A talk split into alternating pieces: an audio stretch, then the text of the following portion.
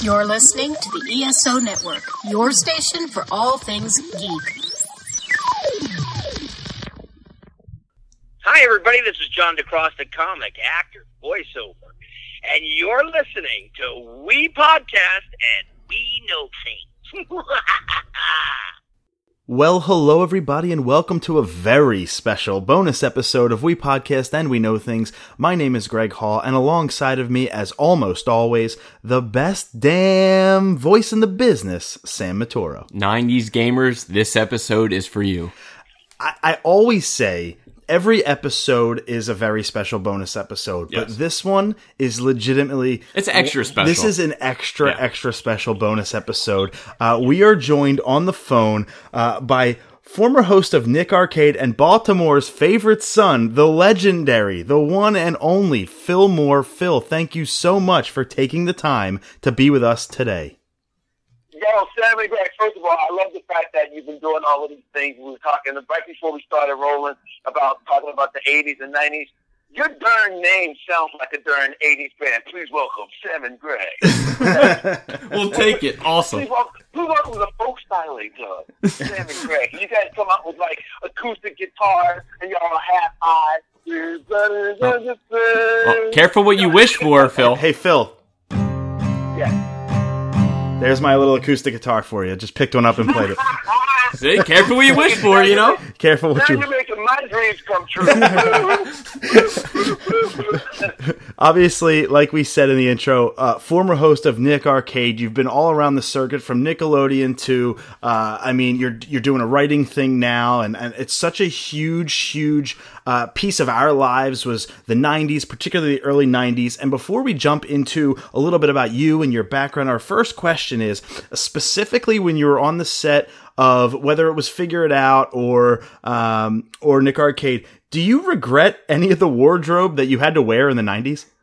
Constantly, man. Look, I always say this, and please, everybody, anybody listening, I know we're in the era of the social justice warriors, but seriously, every day I went to work, I felt like, especially on Nick Arcade, I was like, who is my wardrobe stylist? Stevie Wonder? What the hell? Because my question was going to be like, did you get did you get any say in stuff that you wore? They were like, no, Phil, you have to wear this. No. Let me tell you something. I had an opportunity. See, here's the cool thing about all of this nostalgia stuff that's happening right now.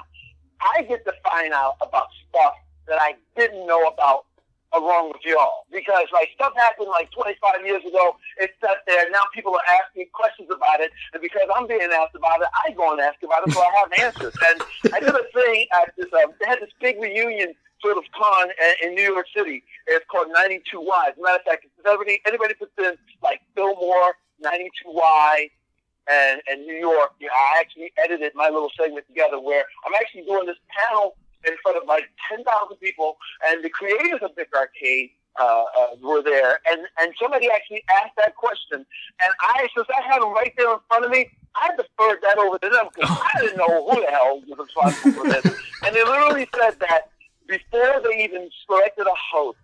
No, I'm sorry. They selected a host. They had my measurements and stuff, and they were trying to go with that '90s thing. Now, for those of you who don't know, like, go check out like TLC's album. Go look at some reruns of The Fresh Prince of Bel-Air. Go look at episodes of A Different World. That's how people dress. They take the colors.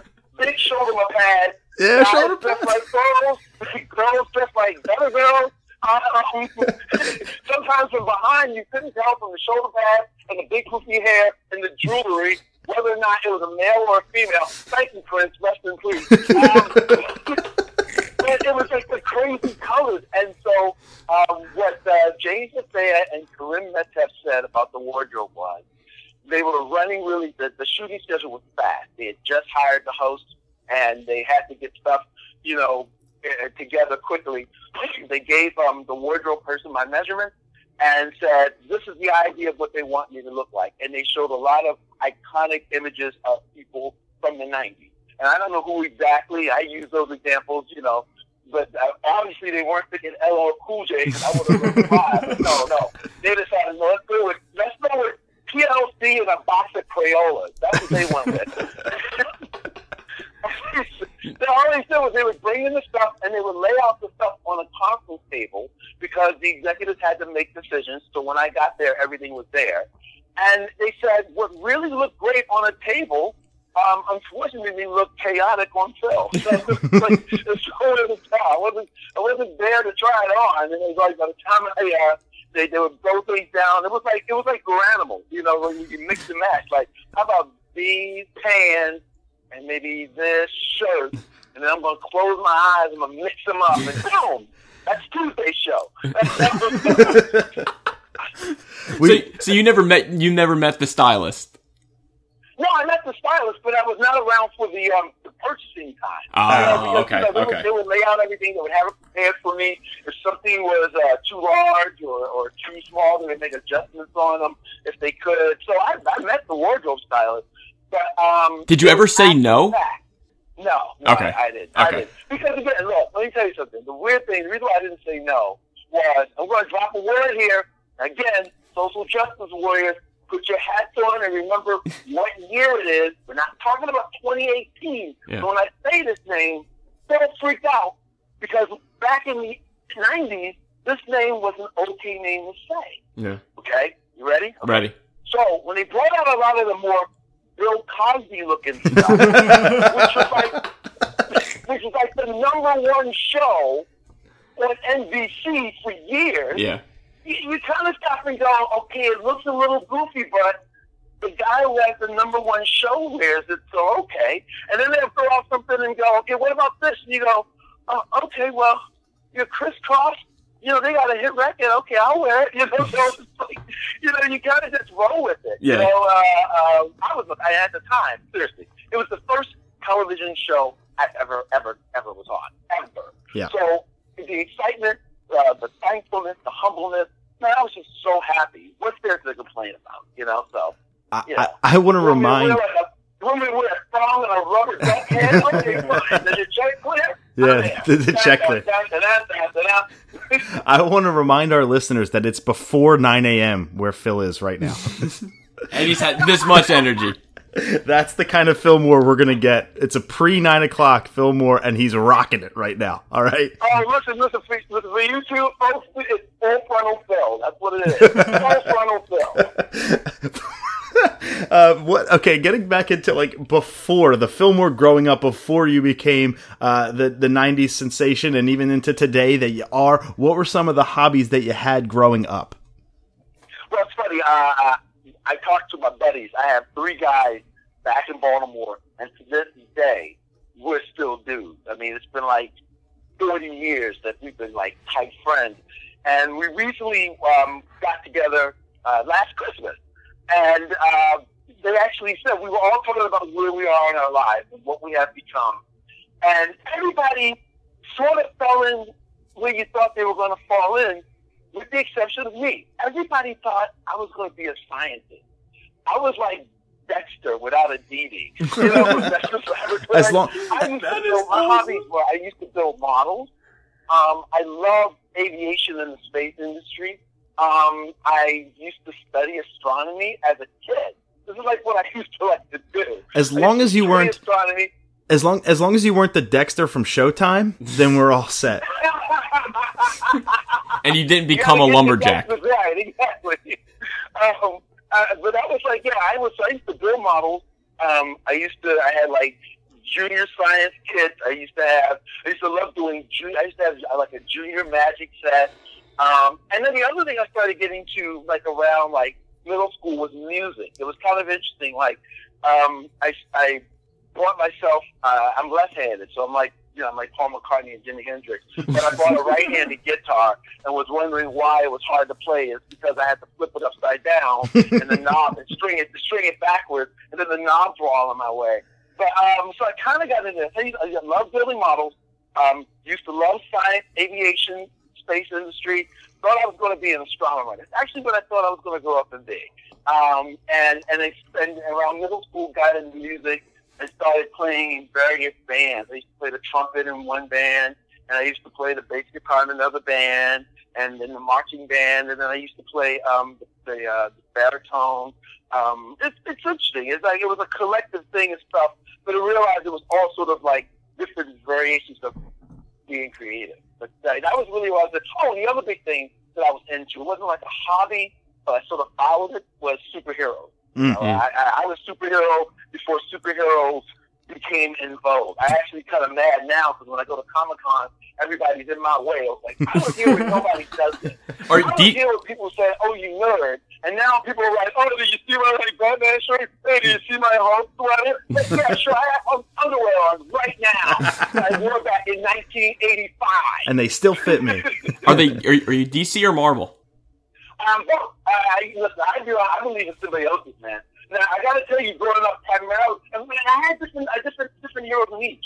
Like, my DC hero, of course, was Batman, period. Same. Hands down, got my Batman out of the way. Matter of fact, the earliest picture my mom still has is of me on my 5-year-old birthday with a cake that she had specially made. It's a yellow cake with a black bat, and it looked like the Adam West Batman logo. Cool. That's a picture of me when I'm 5.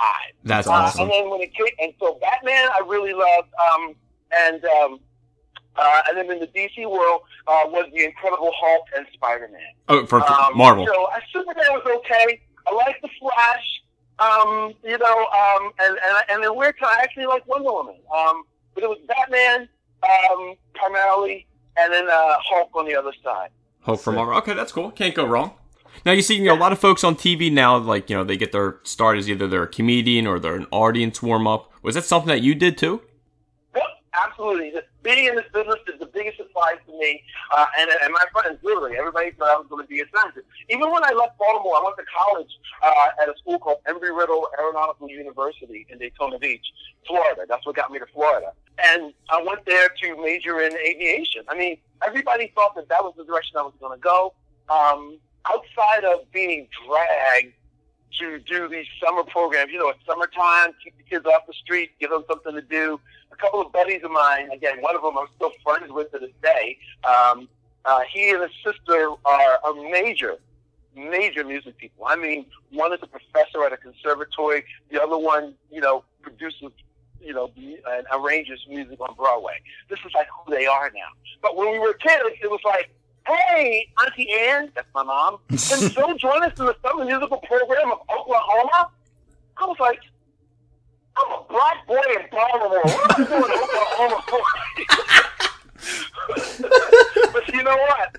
You fast forward to 2018, and right now, you ready? Oklahoma with the wind goes deep and down. I still have this crap in my head, guys. But no, it was never anything I aspired to do. It was never anything I wanted to do. It was never anything that I thought, even in the slightest thinking, like, "Oh, wow, maybe I could do that." Like, seriously, never, ever entered my mind at any point in my life as a kid, ever. So you got down to Florida because you went to school there, like you just said. I'm assuming that's why they always gave away trips to Space Camp on Nick Arcade. But it all makes sense. But what's up? What'd you say? I said, I have a space camp story for you. I actually asked, why are so many space camps? Yeah. And there's a reason why, which I'll tell you later. Go for awesome. It. Go it's for it right you. Now. Let's do it right now. Oh, okay. Well, okay.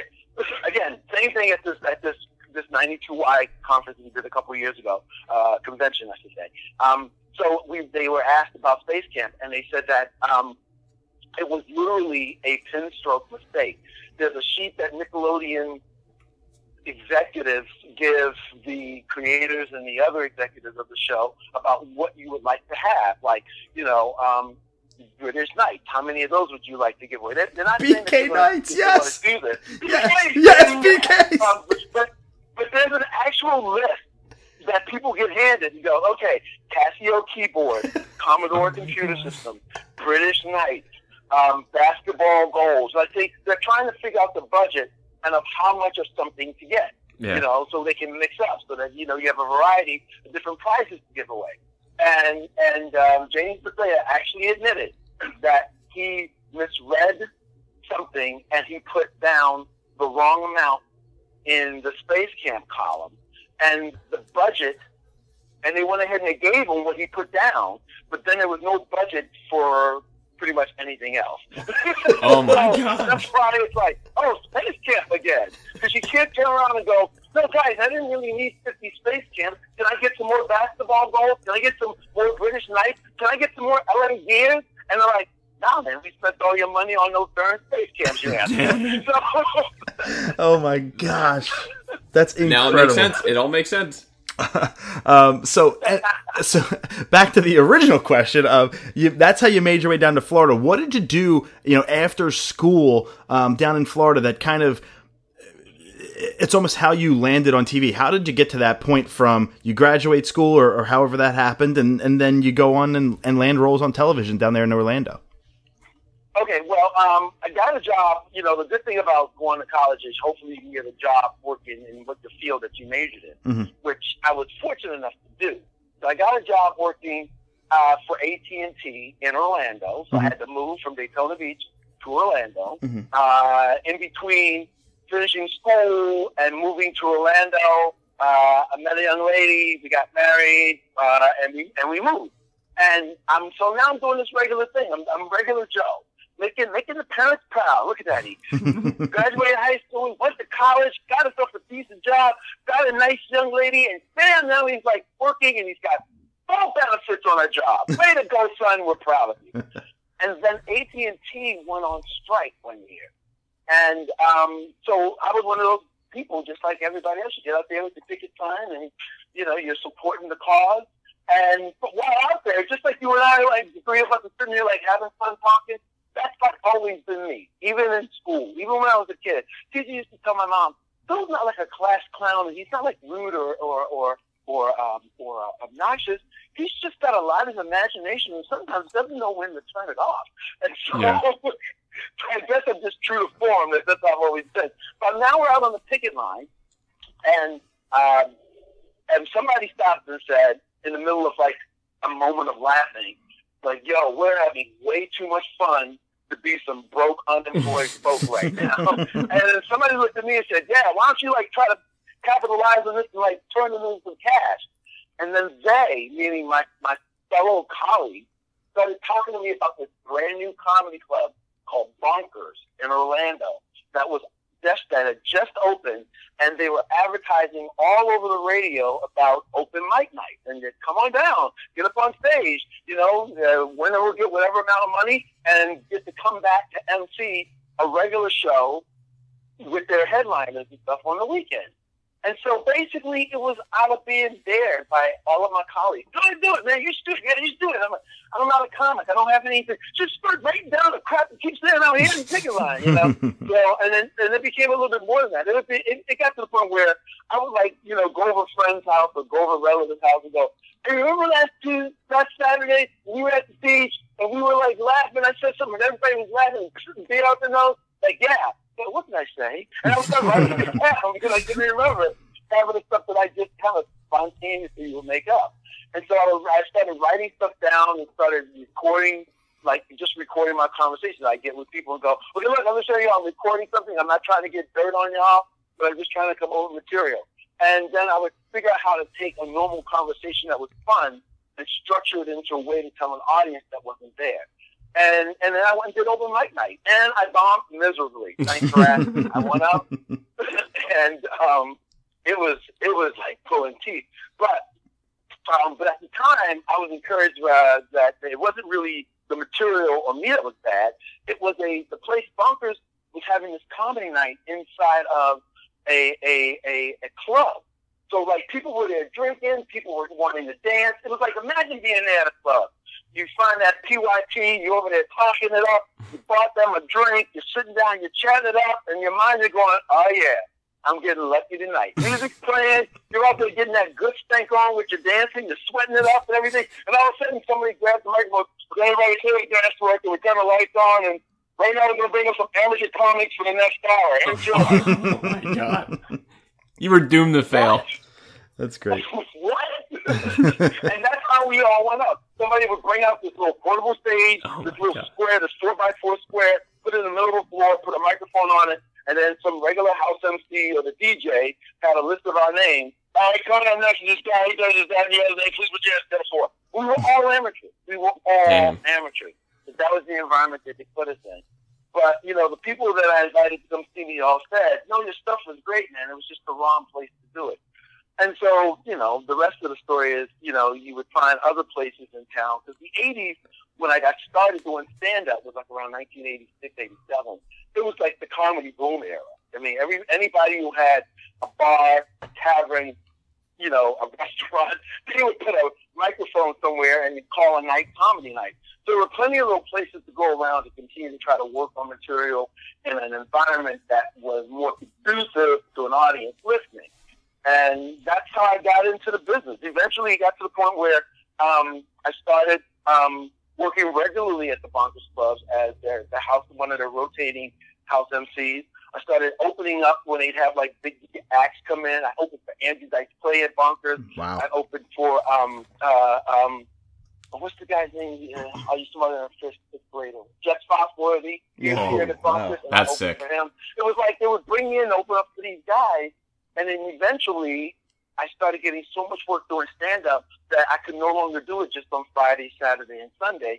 And I had to make a decision about quitting my day job with full benefits after going to school for it. I still had $525,600 worth of student loans. And I'm actually now contemplating quitting a full-time benefit job with AT&T to, you know, branch out into this risky business. So that's kind of like the edited version of how I got into business, and how I got into in the show business. In the show business, from like not even wanting to do a stupid play during the summer with my buddies to, you know, full-fledged, like I said, full frontal into it. And obviously it was a risk worth taking for you. You found yourself at Nickelodeon. And I think, understandably, I'd like to spend a bunch of time on Nick Arcade. It was my absolute favorite TV show growing up. I need to know, how many times did contestants, granted their kids, will give them a pass, but how many times did contestants try to move Mikey diagonally, even though you expressly forbid it? Listen, first of all, you're not the only ones that were there. I wasn't the only ones there. As a matter of fact, Seth Green contacted me, and I've already done like 3 episodes of Robot Chicken, where I'm doing myself. And the very first one I did was something that was addressing that very thing you're talking about. The very first episode is it's the Robot Chicken doll version of me, but I'm doing the voice. And I keep telling them, no, don't move Mikey there. There's a bomb. And the kid's like, yeah, I want to move him there. So even Seth Green as a kid was looking at the Nick Arcade back in the day going, are these kids high? Another part that I always found hilarious when I watched the show back, whether it be on VHS tapes that I had as a kid or whatever, would be, it seemed like almost every single time that the contestants would go over to the arcade cabinets to play them, you had to like tap the one on the shoulder who was playing and almost turn him or her around physically because they were so damn excited, but you forgot that they had to wager the points first. Yeah, I gotta tell you, I tell you, the thing about doing the show is, I'm glad you remember it fondly. I am really, seriously, like I said, I'm seriously humbled by anybody who remembers the show with a great degree of love and fondness, because I didn't know what I was doing. So one of the things I had to learn how to do as a host, see, this is the job part of the show. You know, you're looking at me as the guy asking the questions, but it's actually a job, boys and girls, you know? And I didn't know how to do that job. And it takes more than just standing there reading questions. And one of the things that I had to learn was, you know, how to traffic the show. I mean, my own definition now, you know, every now and then I will find myself, you know, teaching a hosting class out here in California. One of the things that I always say is hosting, a good host is really, by my definition, a charismatic traffic cop, because you're not the car, you know, you're not driving, but your job is to have the energy and the enthusiasm and the, hey, look at me enough to be able to keep things moving smoothly. Yeah. And you've got to constantly be in motion, because there's always another one coming from another angle, another one coming from another direction. You got to make sure that things don't collide and everything is faced in the right way. And that was the boot camp training that I got. That was on the job training, I should say, that I got. And yeah, moving the kids around, because they always, you want everybody to see their loving faces while we're explaining the rules and stuff and what you have to do. And part of it was about turning them around. But yeah, everybody was so excited. Yeah. They just wanted to get their hands on it and go, "Don't touch me, Phil! I want to play Mario." So it's part of the job, but it was something I had to learn. Yeah. Now, for those who have no idea what we're talking about, what is Nick Arcade?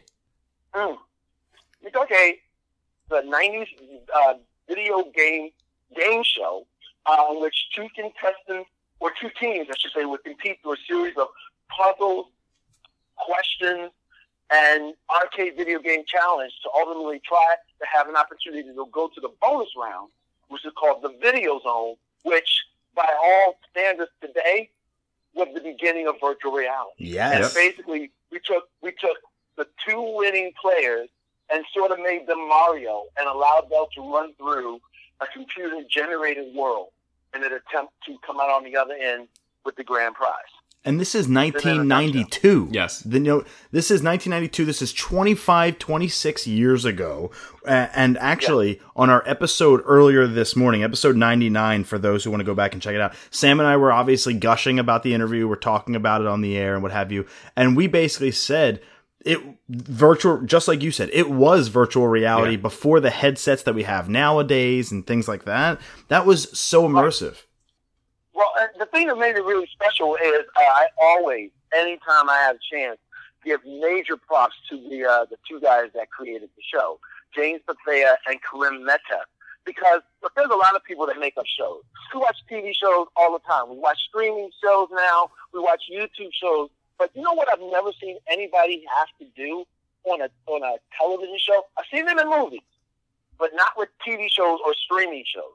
And that is, these guys had to invent a technology that did not exist in order to do the show. Mm-hmm. Yeah. Think about this. Now, these two guys were friends from college, and they were computer dudes, and they were all around just the greatest pair of nerds. They remind me of Sheldon and Leonard from The Big Bang Theory.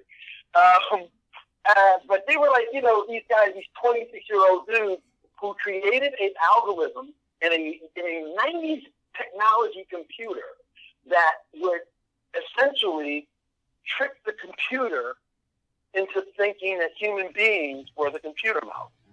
Like, we're all familiar with this is like the explanation. How does the video zone work? Okay, so imagine, like right now, we take our computer, we take our mouse, and we move it around, and this little arrow moves around. And then when they get to the little area like subscribe, hence people subscribe, you click on it, it causes the little arrow to do something, if it's whatever it's on top of, and then it causes some things to happen on your screen. Well, imagine this instead of being outside of the computer moving that mouse around. What if you just simply move your hand around, and when you get it to a certain spot, it triggers that same reaction? This is what James and Kareem invented.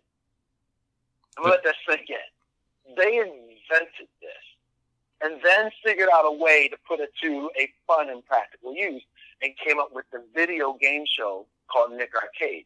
They invented the technologies first and said, "How can we make some money off this mofo?" And came up with this game show idea.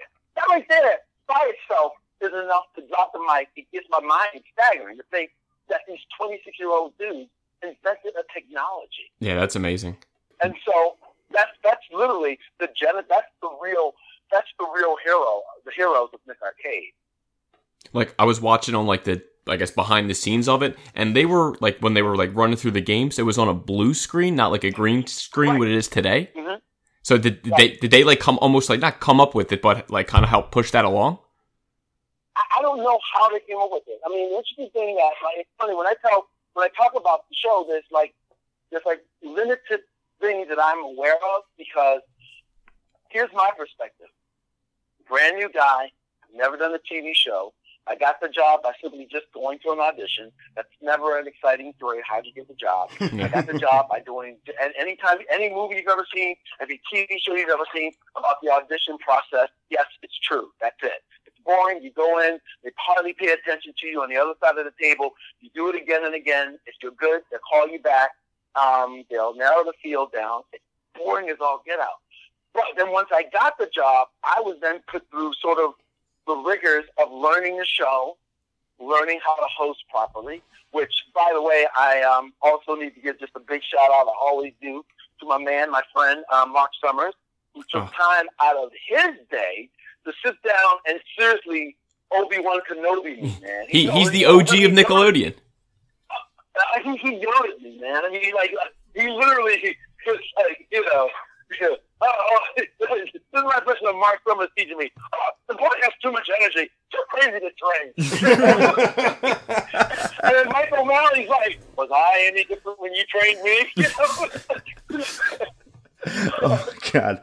I can imagine. So there's a lot, there's a lot that I don't know about the process of how things became a part of the show, because I'm in another area. I'm in another place trying to learn how to captain this ship in front of audiences. There were other people who were really running the show behind the scenes, but when it came, but all of their hard work, all of their tireless effort, all of their incredible talent had to somehow funnel and be projected into me, a guy who's never done this before. I can just imagine how jealous I was of every fly on the wall whenever you, Mark Summers, and Mike O'Malley were in a room together. Oh, dude. Listen, man, we blew people's mind the other day because Mark, Kurt Fogg and I, they brought back Legends of the Hidden Temple, baby. And Kurt Fogg and I had lunch, and we, he was like, what are you doing tomorrow? And I, at the time, when they were shooting Double Dare, the new Double Dare, I was also producing a brand new Nickelodeon game show, another one, which we can talk about later on, called Drop That Seat. And we had a day off, and I had lunch with Kurt. Like, we just had lunch, just called. And he's like, what are you doing tomorrow? I'm like, I'm just going to go check out Double Dare. I called Mark and told him I'd come down, lend a little support. They had some press there, and they wanted to interview me, talking about back in the day and what I think about the new Double Dare. Why don't you come along? So, like, that day on the set was like an amazing day for folks, It was really funny times. Sometimes it's when we do get together and literally we're just having lunch. Just dudes having lunch. And, like, the waitress will come over and you'll see her, like, stop and, like, oh, my God. I grew up watching all you guys. Damn. So here we are all together. And you know what it reminds me of? It reminds me of, like, you know how everybody gets all fascinated about these team-ups and superhero movies? Yeah. When I was a kid, the thing that I used to love about the Justice League and the Avengers was when you realized, oh, no, wait a minute, so-and-so knows so-and-so. They exist in the same universe. Yeah. That's kind of like what people go through when they see us together, I went to a beach party the other day for Venus D'Amaro, who plays Kelly on Salute Your Shorts. And I showed up with Jessica Gaines from Wild and Crazy Kids, and the same thing. People are like, "You guys really know each other." It's like, yeah, we really do love each other. I went to a party, and like Kel Mitchell was there. We're like sitting there together. We walk by, like, you guys speak in public. Yeah, we do. We know each other. That's awesome. Damn, you just dropped so many like. That's it for me. Salute Easter Your Shorts, eggs, all these Easter eggs. Oh my God, I can't even right now. I'm distracted from my next question because I'm just like, can we talk more about that party? But so. Oh no, look, I'm not even gonna blow your mind with telling you like I went down to the dojo, which is run and owned by black belt master Donnie Jeffcoat from Wild and Crazy Kids. Oh my God, Jesus! He's a freaking kung fu master and owns a dojo out here in California.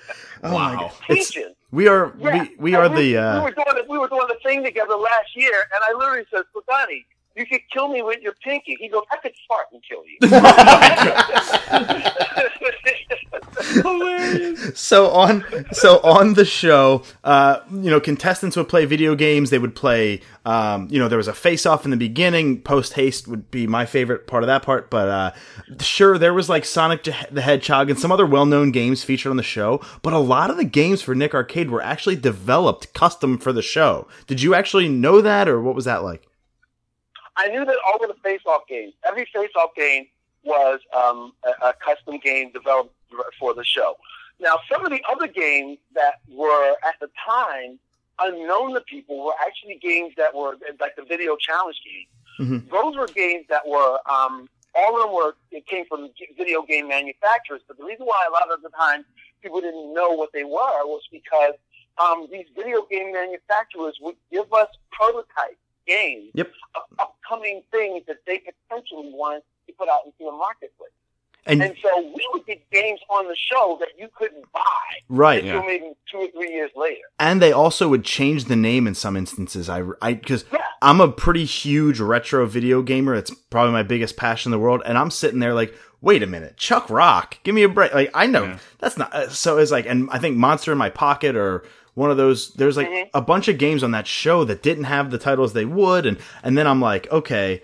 I need to know if, like, Post Haste and the games in the Face-Off that were developed for the show, do you know if any, like, prototypes exist in the world that they're still playable for anybody, or if they're locked away in a vault somewhere, or if they're just lost to time?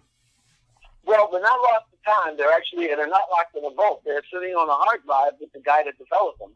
Kareem Metif, the co-creator of Nick Arcade, developed 90% of the Face-Off game. Oh, and he still has them. They're not hidden around, but they are not available for sale. Right. Because technically speaking, and this is where it gets crazy. This is my putting on my business hat, ladies and gentlemen.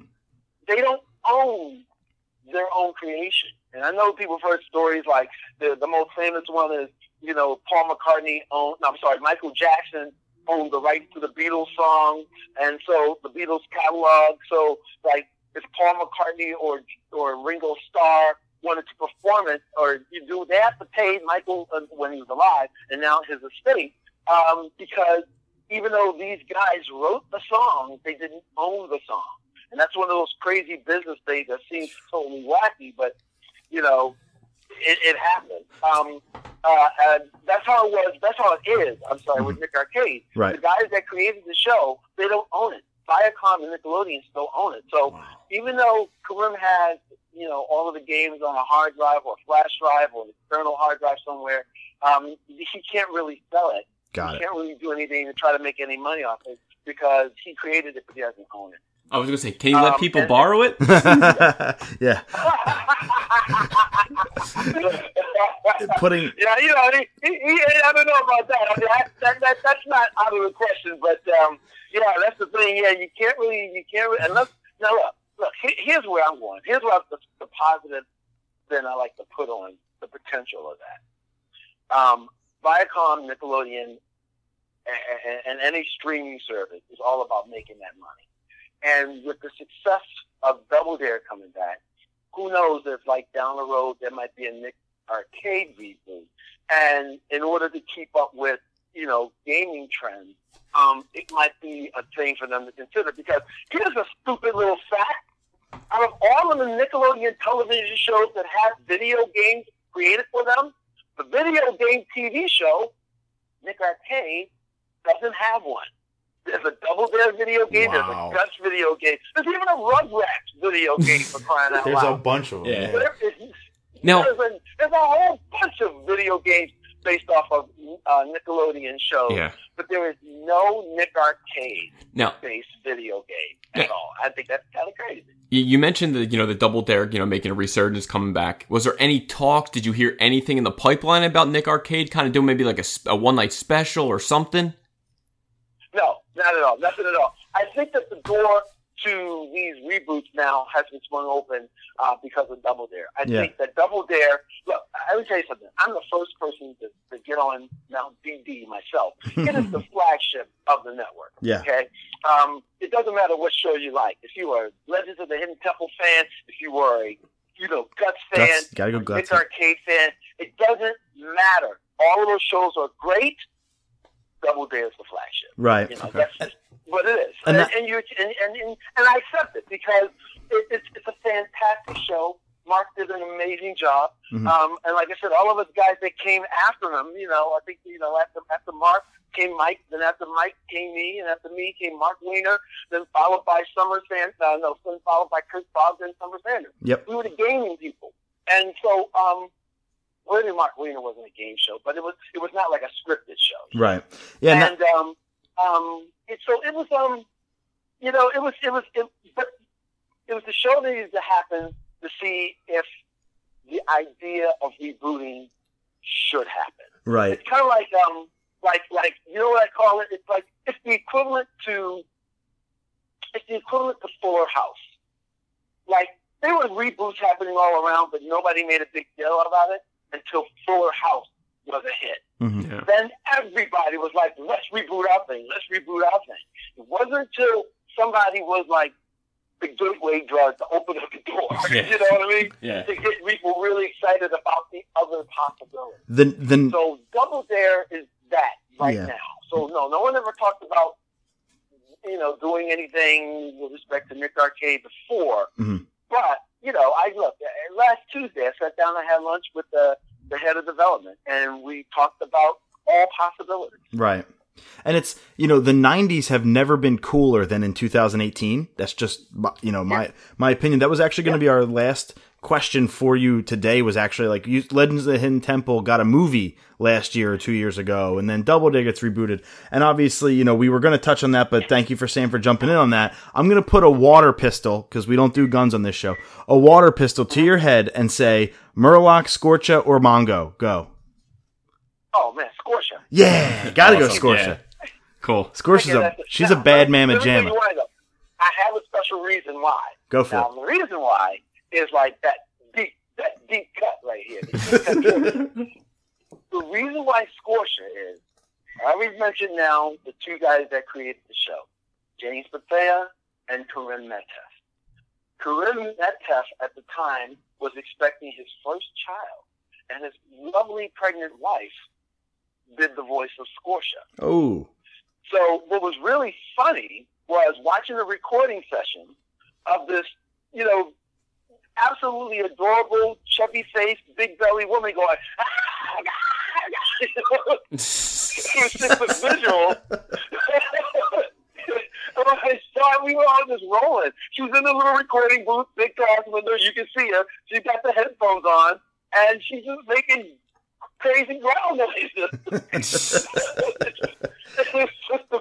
And the way she looked, like I said, she was one of those beautiful, that special beauty and glow that all pregnant women seem to have when they're in that state. And so she looked, she radiated it. But then she opened her mouth when they go 3, 2, 1. It was like watching the most adorable, the most charming, the most beautiful Gollum. You know what I'm saying? That's awesome. So that's why for me, I was just around when I saw that happen. And I was like, okay, this is too funny. So Scorcha. That's why Scorcha is my favorite. So Phil, in the description to this episode on iTunes, wherever you're listening to it, there's going to be direct links to your social media, whether that be your Twitter, your Facebook, your Instagram, whatever that may be. But for the people that don't have iTunes and can't click on those hyperlinks, could you let us know where we can find you on social media? Of course. On Instagram and on Twitter, it's both the same. It's at Phil Moore for you. That's Phil Moore, the number 4, and the letter U. Kind of like, print, I would die for you. Phil Moore for you on Instagram and Twitter. And then if you go on Facebook, I have a fan page devoted especially to Nick Arcade that says Phil and then Moore. My name actually separated correctly.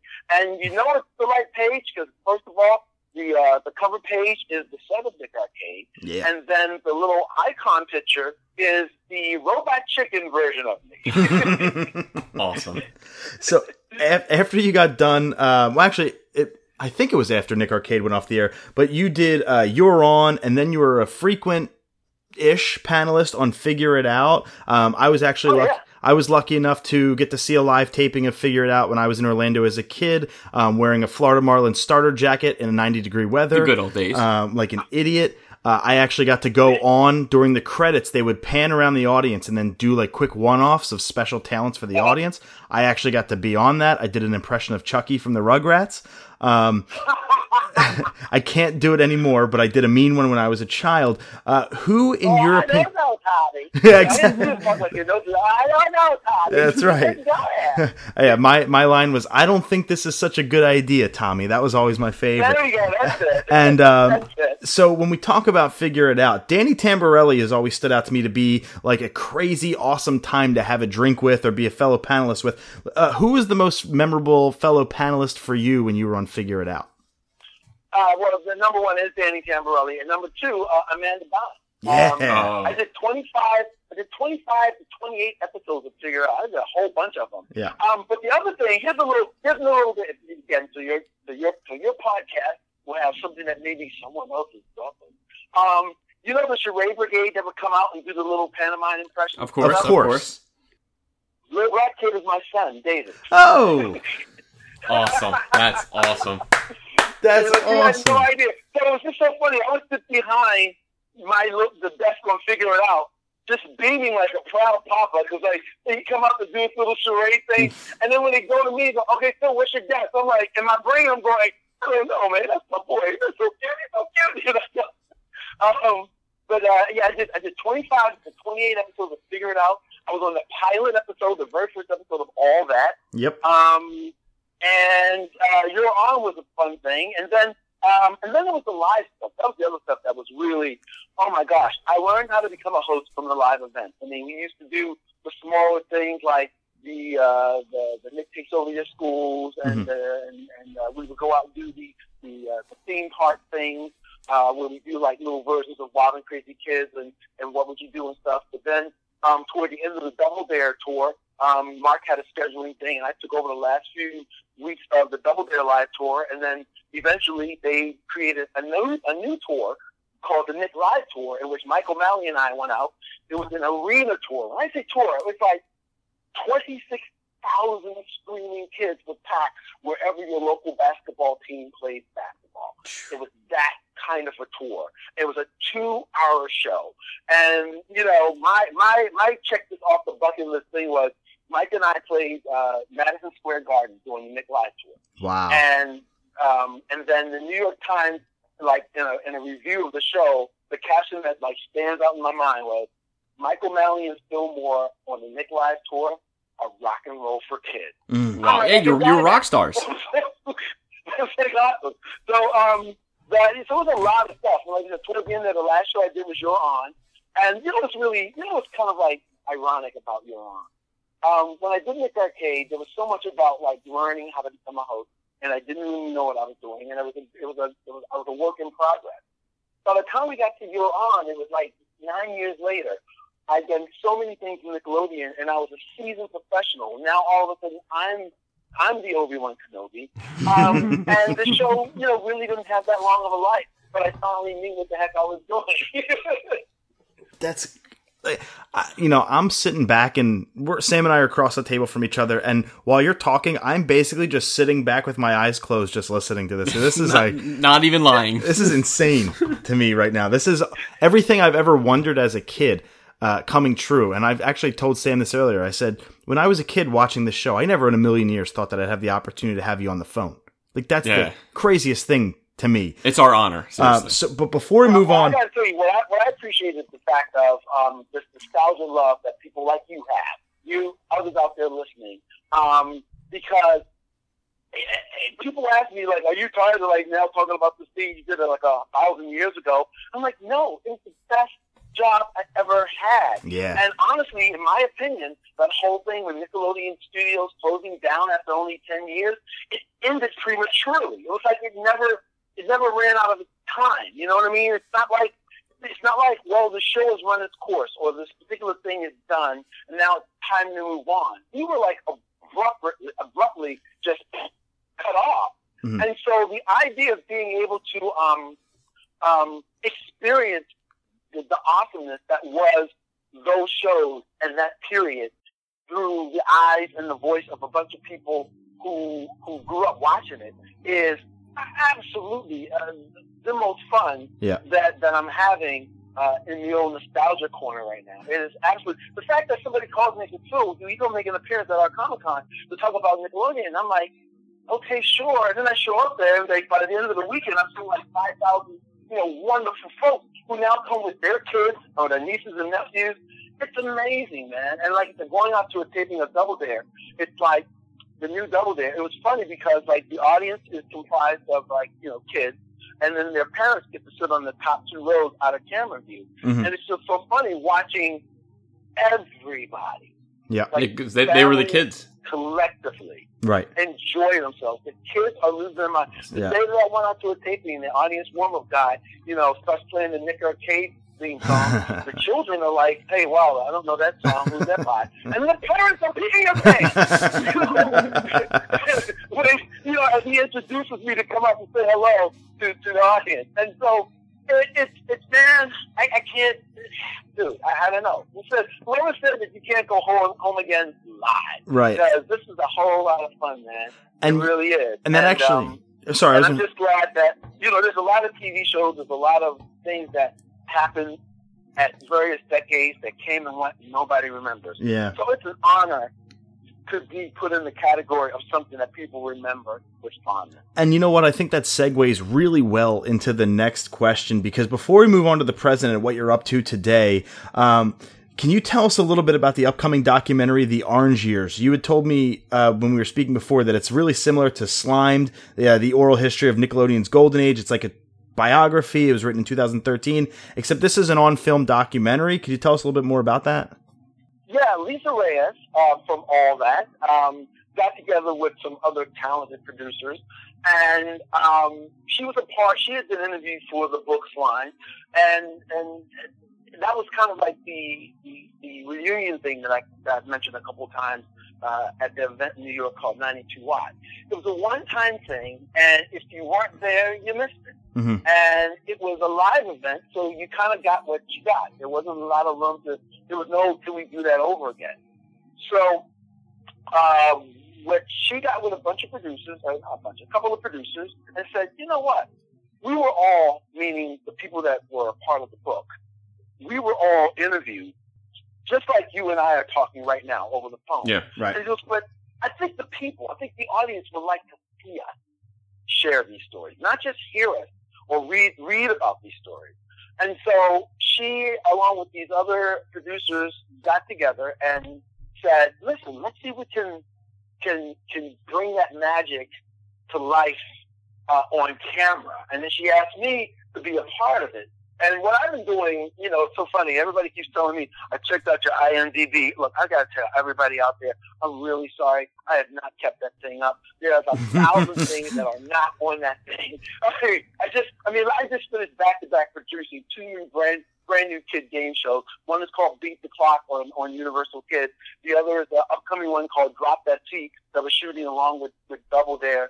In between it all, man, I've done stuff for, Game Show Network, and now I'm doing the live appearances, and I'm also now in the midst of producing and shooting a brand new streaming show, which I'm actually pitching right now, which taps directly in to this night in nostalgia. You guys would love it. It's called Playing Around with Phil Moore, and it's insane. But the Orange Years was Elisa Reyes saying, let's do this. Let's do this. Let people see us tell these stories.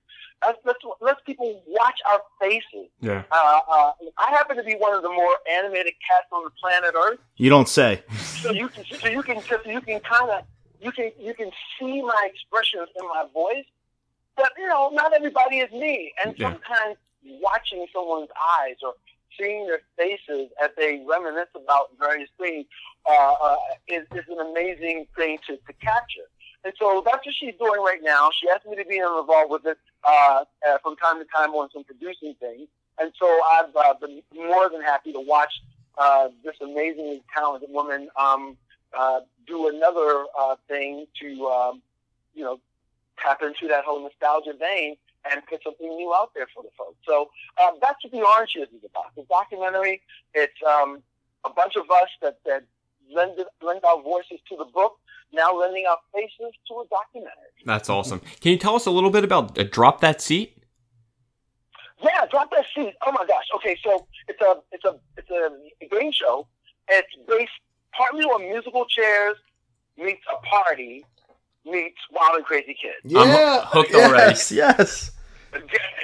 So if you take an element of musical chairs, the whole idea of there's some chairs, there's fewer chairs, there's more people than chairs. Okay, then you've got to do a game and the game is based off of a dance move. Okay, so like let's say the floss, which is the backpack kid dance. So you're doing this dance, but the way that you move your arms to do the dance is actually how you're playing the game. Getting the balls from one side to the other, getting in this to that, whatever.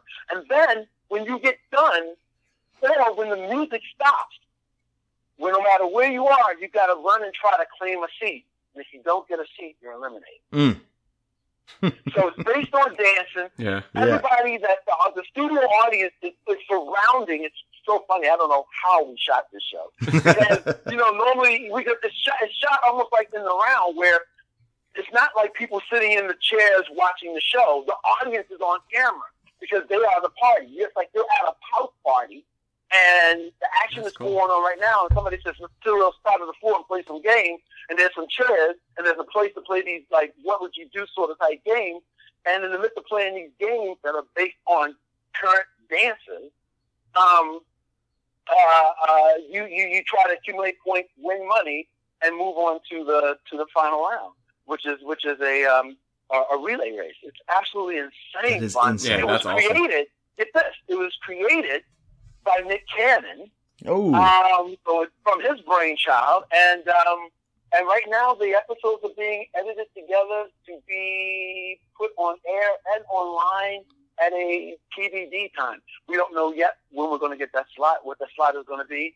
So I can't tell you when it's going to air, but and of course you are the host.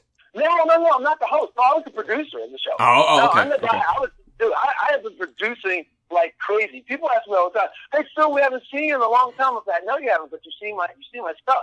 Here's a little tidbit that people don't realize when they go, "Man, what's going on? You're not a real gamer, dude."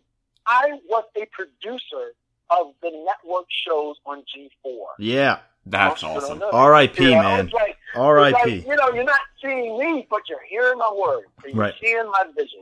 You're seeing my stuff. What's the biggest difference? I worked as a producer on these shows. What's the biggest difference for you from being behind the camera, having that producing credit, as opposed to being in front of it as a host? Not having what I call the Luke Skywalkers. Look, I've used Star Wars metaphors enough so far. You get what I'm saying. Yeah. There's somebody who's there who can, like, show you how to do a thing, and then you have a host who's able to get what it is they're supposed to do and then do it. The most challenging thing is seeing it in my head and knowing exactly how it needs to be executed, knowing exactly what needs to be done, but then maybe not being able to get that out of the talented host that I'm working with. Right. Because everybody has different strengths, everybody has different weaknesses. I have my own weaknesses, as well as things that are my strengths. And sometimes when you see it in your head, the only thing that I get a little bit what's the word I'm looking for? Disappointed in is not being able to just mind meld with somebody, and then they go, "Oh, I get it." It's the idea of having to be able to communicate it and express it. Now, the good thing is being a host. Sometimes when they don't get what I'm saying, I'll just demo it. Mm-hmm. There's plenty of times on a lot of shows where I'll just step into the host and go, "Hey, stand over there, watch me. Can we roll tape? Can we roll the Bonkers?" Go. And then I'll do it because I know how to host. And then they'll go, "Oh!" So that's where knowing how to host, rather than just being a producer, gives me a little advantage. Right. But everybody I've been working with so far, but they were chosen for the job because they were the best person that we saw. And it's been an amazing, what it's like? It's interesting to, the best part about producing as opposed to hosting is being a part of creating the future legacy. Like the same way you guys are talking to me right now and have expressed how you feel about the work that I did 25 years ago, I'm now crafting and shaping the next Neves and the next Michael O'Malley's and the next Mark Summers. So it's that right there. Oh my gosh. And you don't have to worry about your wardrobe too. Yeah, you don't have to have that wardrobe.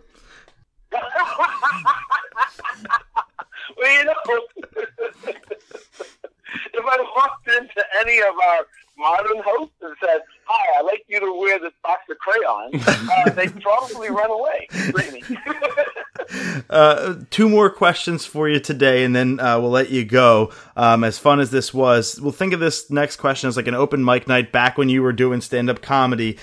Is there anything else that maybe you want to talk about or that you missed or that we didn't cover before we transition into the final question? No, you know, you guys have been terrific, man. With respect to what I'm doing presently, I can tell you this. I have been rebitten by the hosting bug. Oh! I have been. I got to tell you something, man. When I made an appearance at a con, I came off stage and I called two people. I talked about when I was in Florida and got married and was working and da-da-da. Well, unfortunately, that marriage didn't last, and I ended up getting a divorce. And I'm out here seeing someone new. And it's interesting, she met Phil Moore, the producer, not Phil Moore, the host. Mm-hmm. And so when these little elements of my past kind of come back up, I kind of want to, like, talk about it gingerly instead of just saying jump into the deep end of the pool. And I remember saying I came off of doing a con thing, and I called and I said, "Okay, look, you do know that I used to be Superman, but you met and fell in love with Clark Kent. But baby, I'm ready to take the glasses off."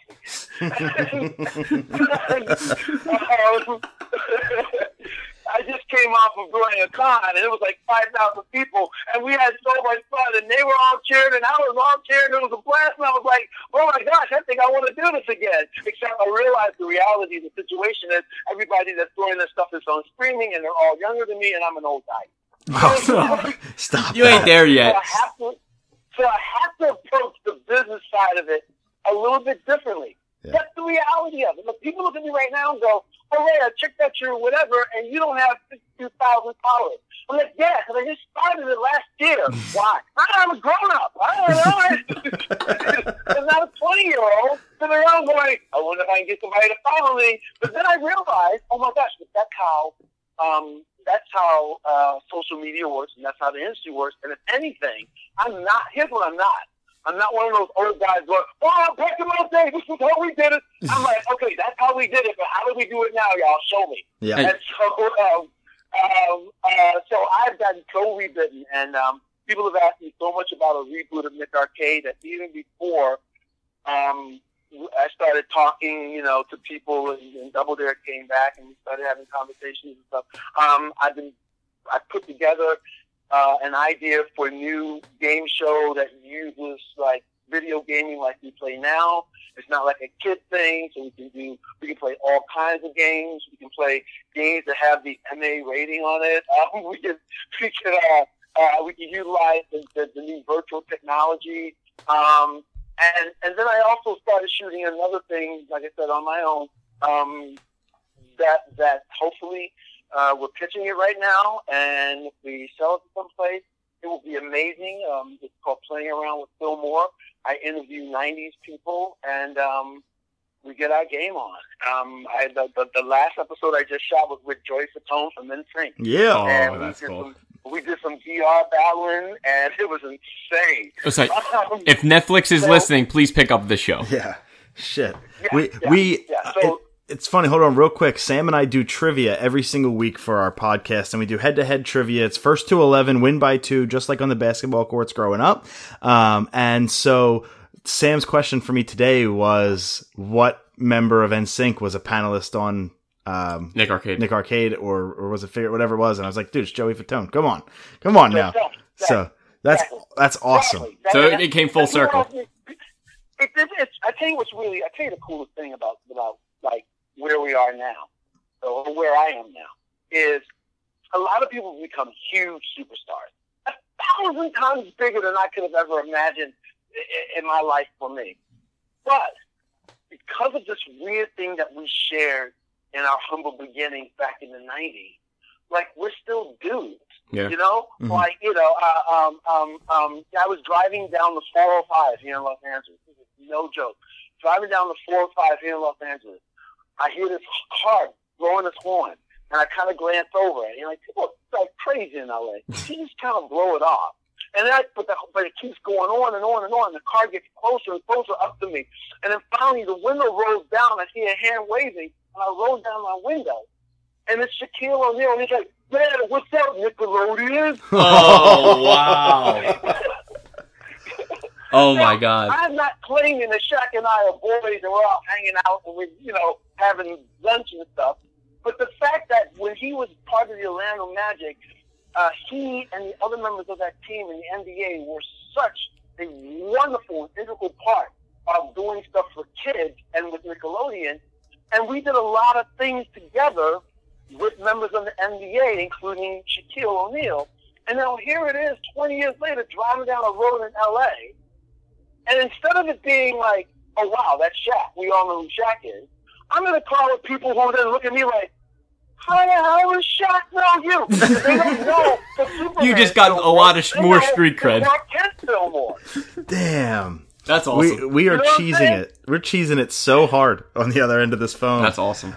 Last question for you. This is a wide one. It's a vague one, so feel free to take it any direction you want. We are a podcast outside of the TV realm. We talk about movies. We talk about video games. We talk about music. We talk about everything, comic books. What are some recommendations that you would have for our listeners in TV, film, gaming, music, whatever you see fit? What are you into now that you want to recommend to our listeners? Okay, right now, I said already, I'm a big fan of the MCU. I'm a big fan of superheroes. I'm digging everything that the MCU is doing right now. I would say check and follow up that stuff out. I'm also digging a whole lot of stuff. I know I'm late to the game, but that's okay because I still got my ticket. I recently just joined the old Childish Gambino thing. Oh. I was like, because you know what, I admired Donald Glover as an actor, and I admired him as a comedian. I've seen his stand up. Yeah. But you know, when I heard a couple of his cuts, man, I was like, "Oh my God, this is some deep cuts." He's very talented. Only because like it's dealing with stuff that's like happening right now. The other thing that I am in reality is I'm a human being, yeah. And I live in America, and I'm a father. And I'm watching what's going on in our country. I'm watching the state of the country. I'm watching political things and how it affects people.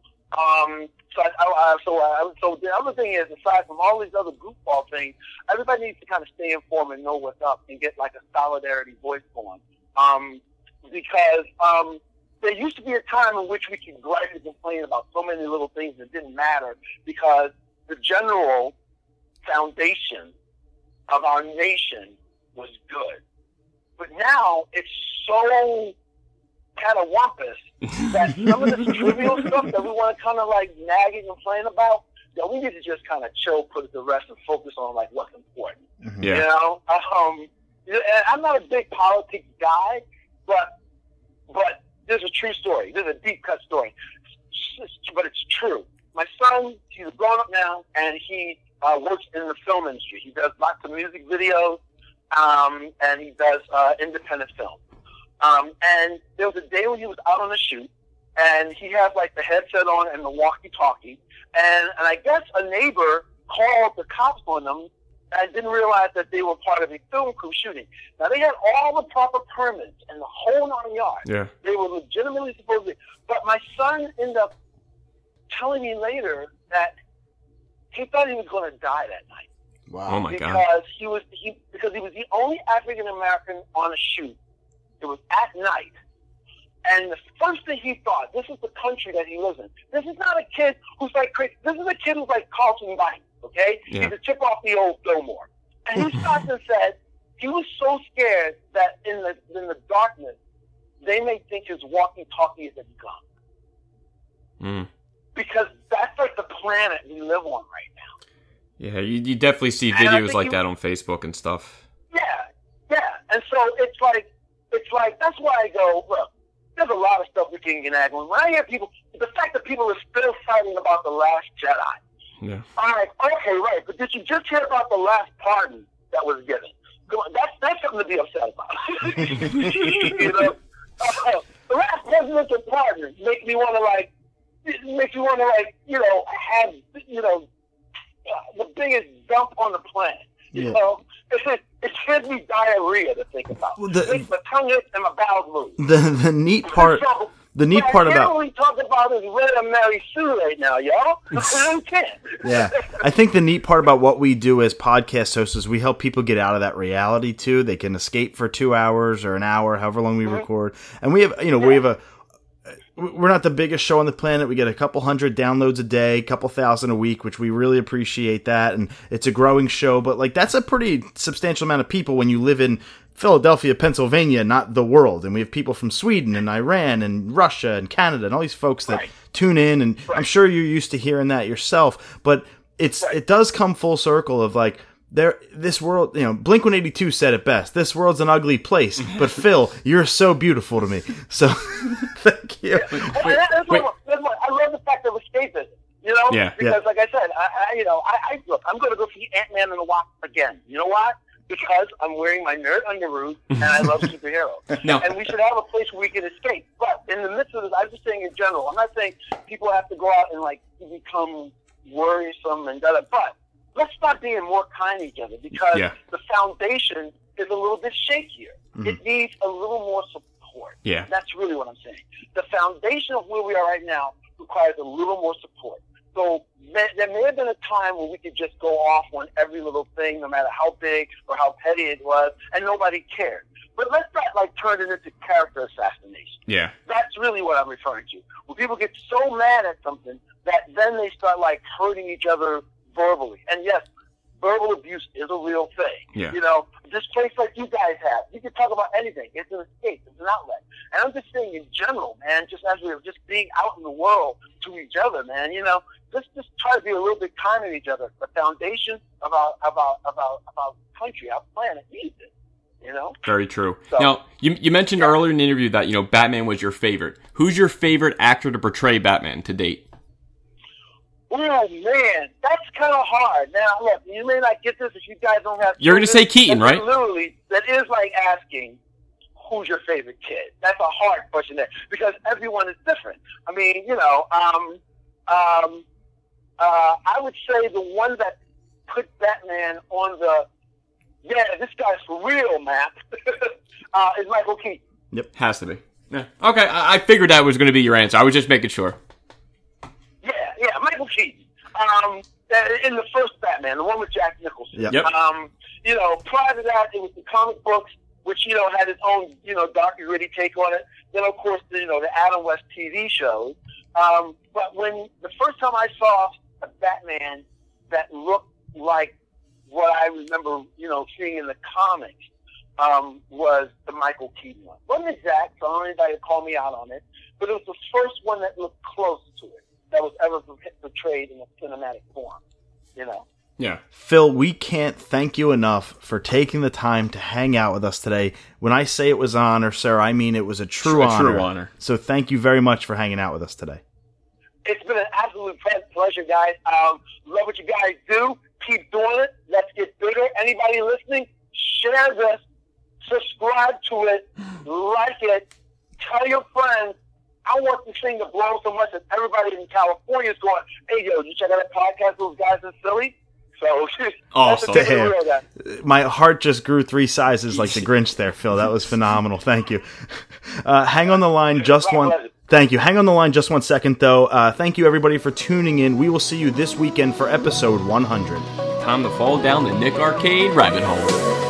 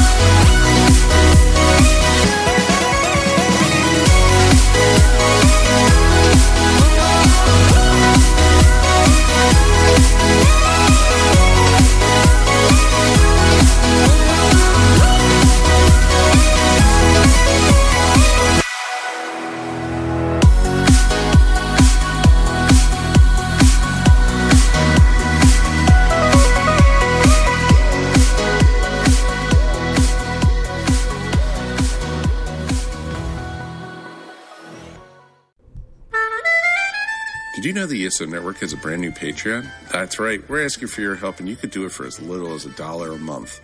Don't fret, all your favorite shows will still be available for free as always, but you can get exclusive podcasts and more not heard anywhere else but on our Patreon.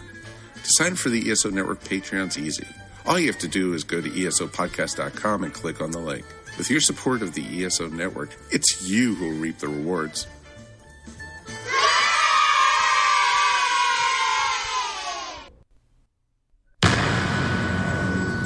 This has been a broadcast of the ESO Network. Be part of the crew and help support our shows by donating to our ESO Patreon or by shopping through Amazon.com or the TeePublic store, which can all be found at www.esonetwork.com. The ESO Network, your station for all things geek.